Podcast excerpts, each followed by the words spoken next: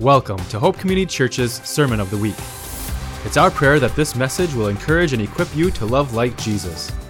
To learn more about Hope, visit us at hccalive.com. Now enjoy the message.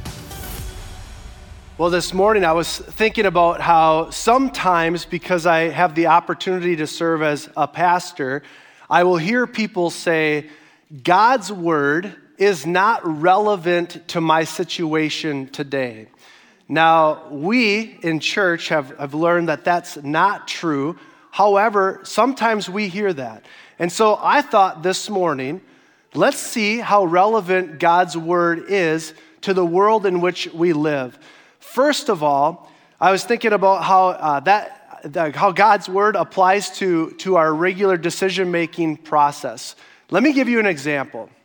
In our culture today, it's not unusual for people to change direction. And what I mean by that is, it's not unusual for people to change direction in their jobs. It's not unusual for people to change direction in their careers or even with the friends that they hang out with, the friends circle. It's not unusual for people to change direction, and sometimes that's for gain. In fact, usually it is. Otherwise, we wouldn't change direction. For example, though, we would say it like this I want to pursue a different career because of the opportunities that it would afford me. In other words, that would be for gain. Or maybe you decide that you're going to stop hanging out with a certain group of people because when you spend time with them, you find that they just pull your mood down or they maybe pull you away from your relationship with God. And as a result, by choosing to not spend time with that particular group of people, it's, it's for gain. There are other times, though, that we say things like, I need a change in my life because of the necessity that I'm experiencing. In other words, I need to do this. Somehow, when we say we need to do something, it gives us the justification to pursue a different opportunity.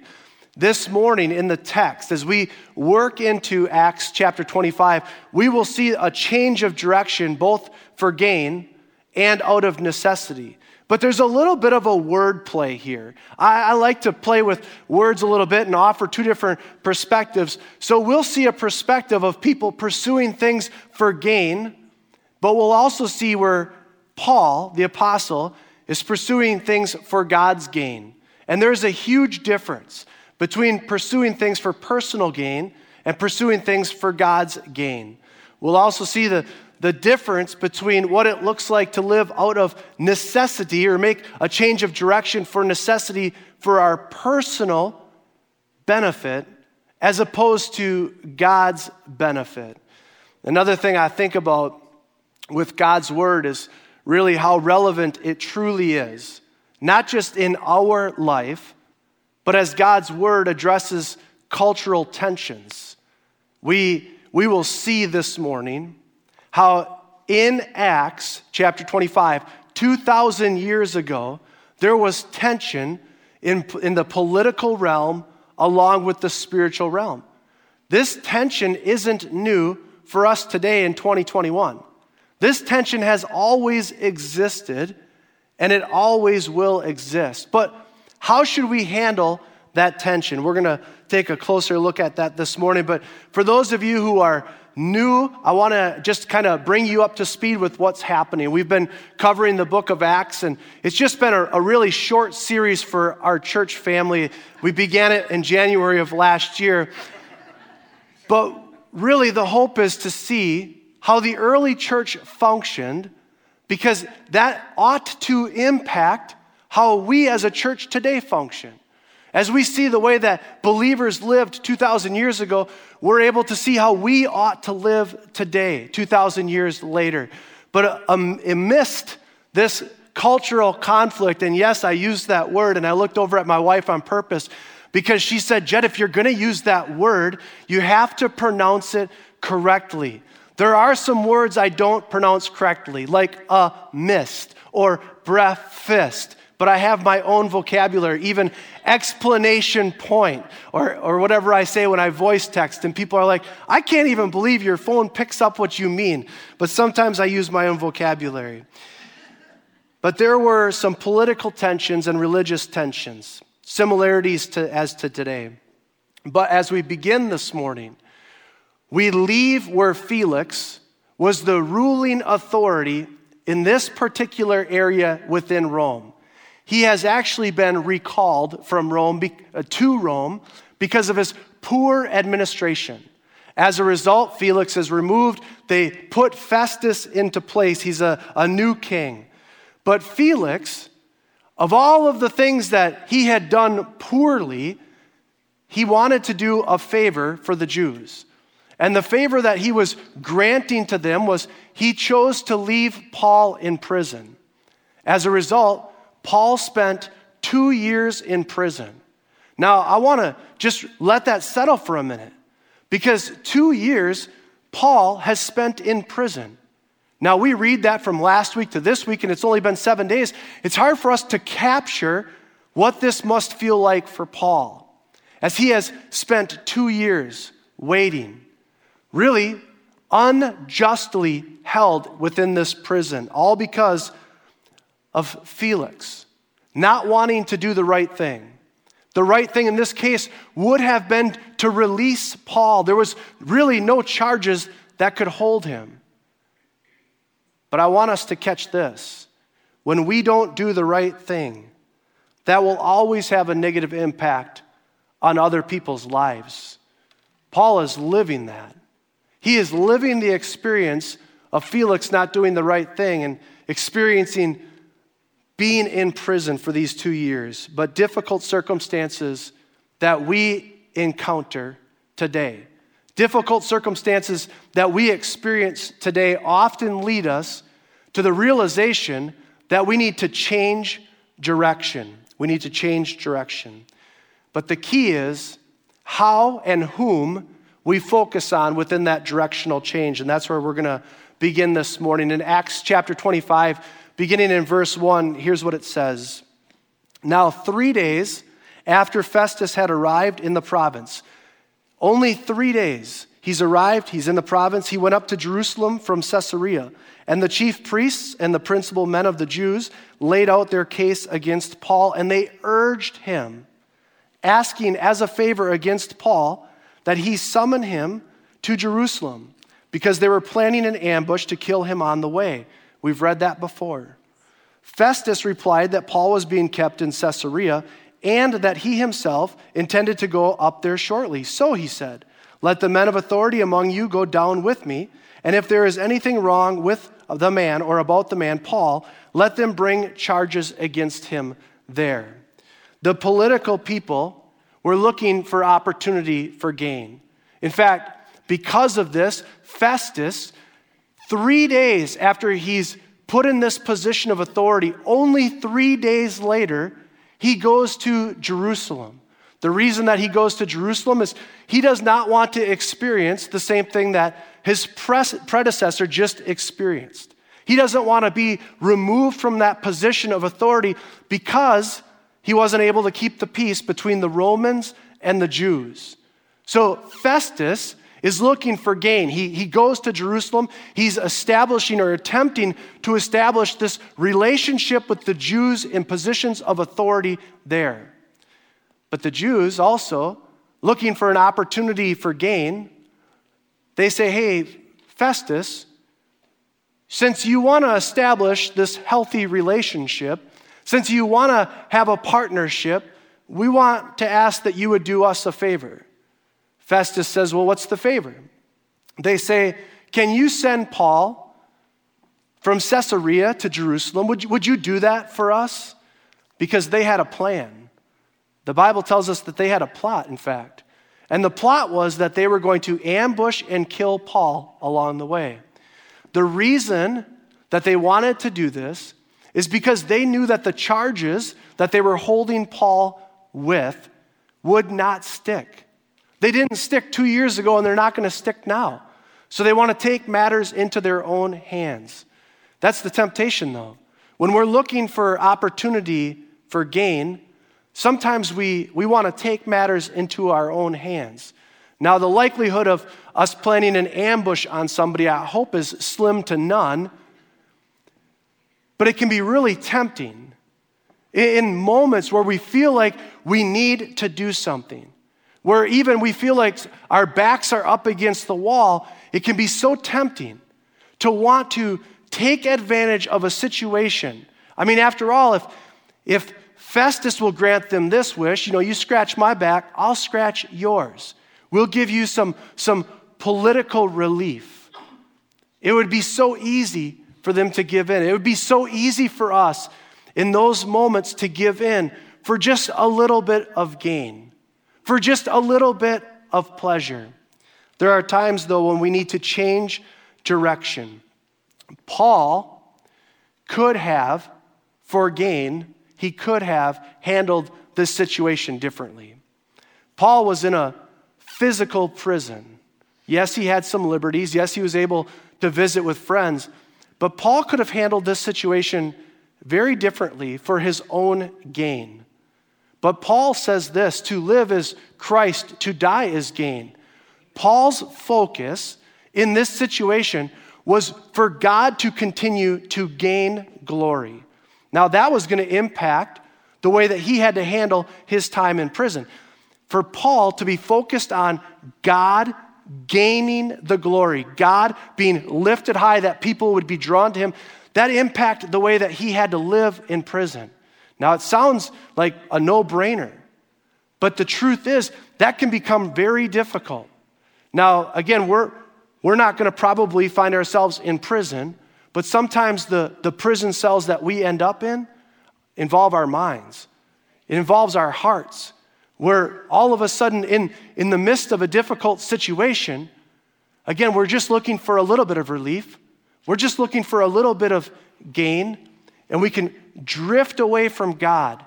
But for Paul to have this steadfast focus in on God, he continued to change his direction to focus in on God.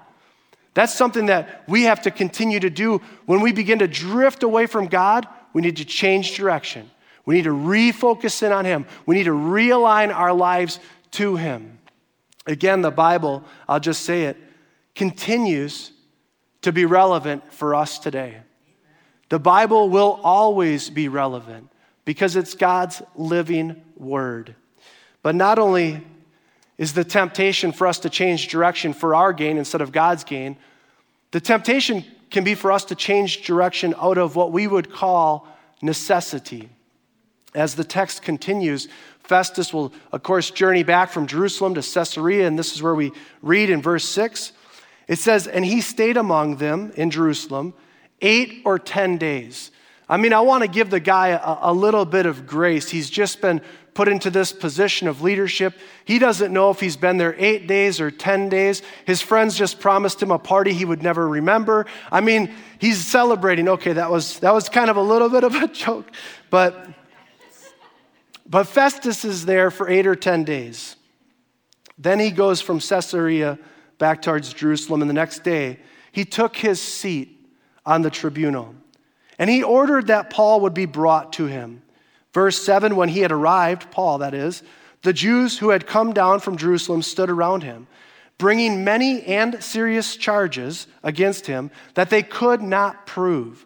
So Paul argued in his defense. He says, Neither against the law of the Jews, nor against the temple, nor against Caesar have I committed any offense? But Festus, now wishing to do the Jews a favor, said to Paul, Do you wish to go up to Jerusalem and there be tried on these charges before me? But Paul said, I am standing before Caesar's tribunal, where I ought to be tried. To the Jews I have done no wrong, as you yourself know very well. If then I am a wrongdoer and have committed anything for which I deserve to die, I do not seek to escape death. But if there is nothing on these char- their charges against me, no one can give me up to them. I appeal to Caesar. Then Festus, when he had conferred with his council, he answered, To Caesar you have appealed, to Caesar you shall go. The Jewish leaders in this situation, out of necessity, believed that if they could kill Paul, if they could ambush him, that would take away the courage of the early church.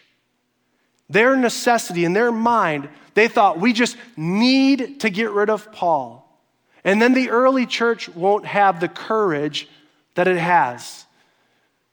Paul thought that once too. And as Paul was so eager to bring the persecution to the early church, God got a hold of his heart in a powerful way. But here, this trial is really playing right into the, the hands of the Jewish leaders. So, as the trial unfolds, Festus says, Well, Paul, do you want to go to Jerusalem? And at that point, I'll oversee the trial? Festus offers to Paul the option, but he was really doing the Jews a favor. Did he know of the plot? Did he know of the plan? We're not really sure for sure, but we do know that he offers that to him. Here's an interesting piece of historical evidence Paul is in this predicament because the Jews who were from Asia actually brought these charges up against Paul. I've been silent about this up to this point. And the reason that this is interesting is because for them to bring charges against Paul that he had defiled the temple, that he had spoken out against Caesar, and that he had been trying to lead a revolt, in order for, for Paul to be tried on these things, these Jews from Asia needed to be there because it was a capital offense. In fact, it was so important that they be there if they skipped the trial, which they do here, which they did two years ago, they could actually face capital punishment themselves. And the reason that this is so interesting is because the devil works in the darkness. He always does. He always works behind the scenes. And God always works in the light. God brings things to the light, He works in the light. Those who follow God look to live in the light. But behind the scenes, for some reason, this just never comes up. But there is a way that people who make the most outrageous accusations somehow can hide in the crowd. They can hide from you, they, they can hide from other people. But do you know who they can't hide from? God. God, knowing that, still isn't going to allow an injustice to be done here. So Paul responds and he says this Hey, I've done nothing. I've done nothing against the Jews, I've done nothing against the temple, and I have done nothing against Caesar. If I've done these things, I'm not trying to escape death, but if I haven't done those things, then I'm not a man who deserves to die. So Paul just makes his case. That's all he does. But the political leader from Rome, Festus, is trying to keep the peace in this area.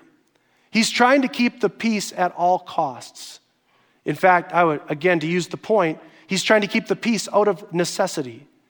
The Jewish leaders believe that if they can get rid of Paul, again, because they think it's so necessary to kill this innocent man, that they can advance their agenda.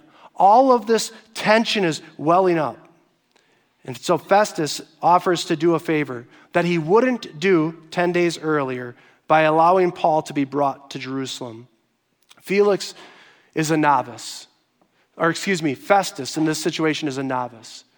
Felix had had years and years of dealing with the, the political pressure from Rome and the religious pressure from the Jews. But Festus is new. Three days after he's put in this position, he goes to Jerusalem. Eight or 10 days later, he's back in Caesarea.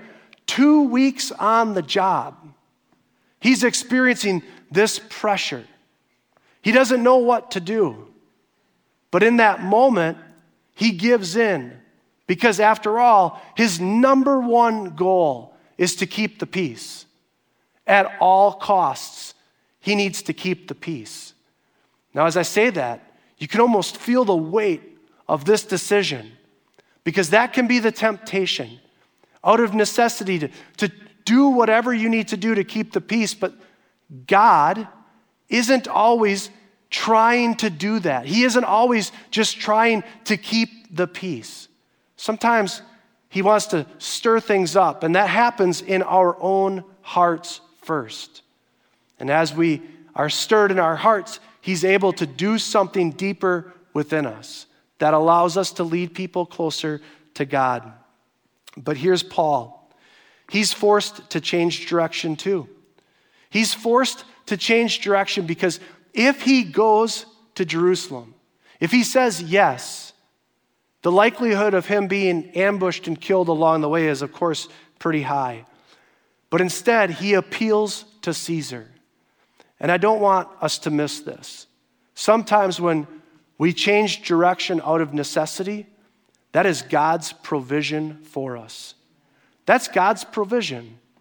It doesn't always feel like it in the moment. It usually isn't clear to us that God is providing the way of escape that He promises He will. But in Paul's situation, he needed to make a change. He, he needed, out of necessity, to make the decision to appeal to Caesar. Why would Paul appeal to Caesar, whom we know as Nero? Because Paul had no idea yet the terrible reign that Nero would have on Christians. We're six years away from the persecution where Nero would come down on the early church, where Nero would be responsible for taking Paul's life and the apostle Peter's life. But out of necessity, Paul says, then let me go face Nero. Let me make my appeal to Nero. In fact, I believe Paul was also going to try to argue to Nero why Christianity wasn't something to be feared by the Roman government. Being a Christian ought to be a good thing because there's a moral standard that's then that influences our life. There's a moral standard with God that changes the way that we live and the way that we treat people. Paul wants to go to Nero also to show to Nero that, that there isn't a threat with people who follow Jesus. But sometimes we need a change of direction. And that change of direction isn't for personal gain. When our, when our change of direction is for God's gain, that changes our focus. When we have a change of direction out of necessity, and it's to continue to direct people to God, it's often God's way of providing for us. Paul takes advantage of both of these, and he directs people to Jesus, but also he sees this as an opportunity for God's provision. Had Paul gone back to Jerusalem and been killed, we would have only received six of his letters. In fact, up to this point, he's written Galatians, he's written 1st and 2nd Thessalonians, he's written 1st and 2nd Corinthians and Romans. But at this point, he has not yet written seven of his letters that he would write. He would write the letter to the Ephesians in prison, Philippians, Colossians in prison, the letter to Philemon. He would write the letters of 1st and 2nd Peter and Titus, all while he's experiencing this second half of his journey to Rome and on his way to Rome. Here's what I can tell you we can't always stop the plots and the accusations, we can't always stop the things that will come against us. In fact, rarely can we do that. But here's what we can do in the, in the middle of that we can change direction. And we can still focus on serving God in those situations. We can still, out of necessity, make decisions that will direct people to God. That's a part of our opportunities as we serve God. In just a couple of minutes, we're going to sing a song. And in that song, the, the theme of it is how God takes graves and he turns them into gardens. And as we prepare our hearts for that, I want to invite you to pray with me this morning. Father, we, we trust that you will help us to be a people who look for the opportunities to change directions for the right reasons. God, we know that your desire is to use us to serve you, not for our own gain, but for yours. And Lord, we pray that you would use this morning to help us to cement those things into our hearts. And we ask this in Jesus' name. Amen. Thanks for listening to the Sermon of the Week. Previous messages of our Acts series can be found at hccalive.com. If you would like to partner with us, you have the opportunity to give at hccalive.com as well. Don't forget to subscribe, and may we continue to love like Jesus.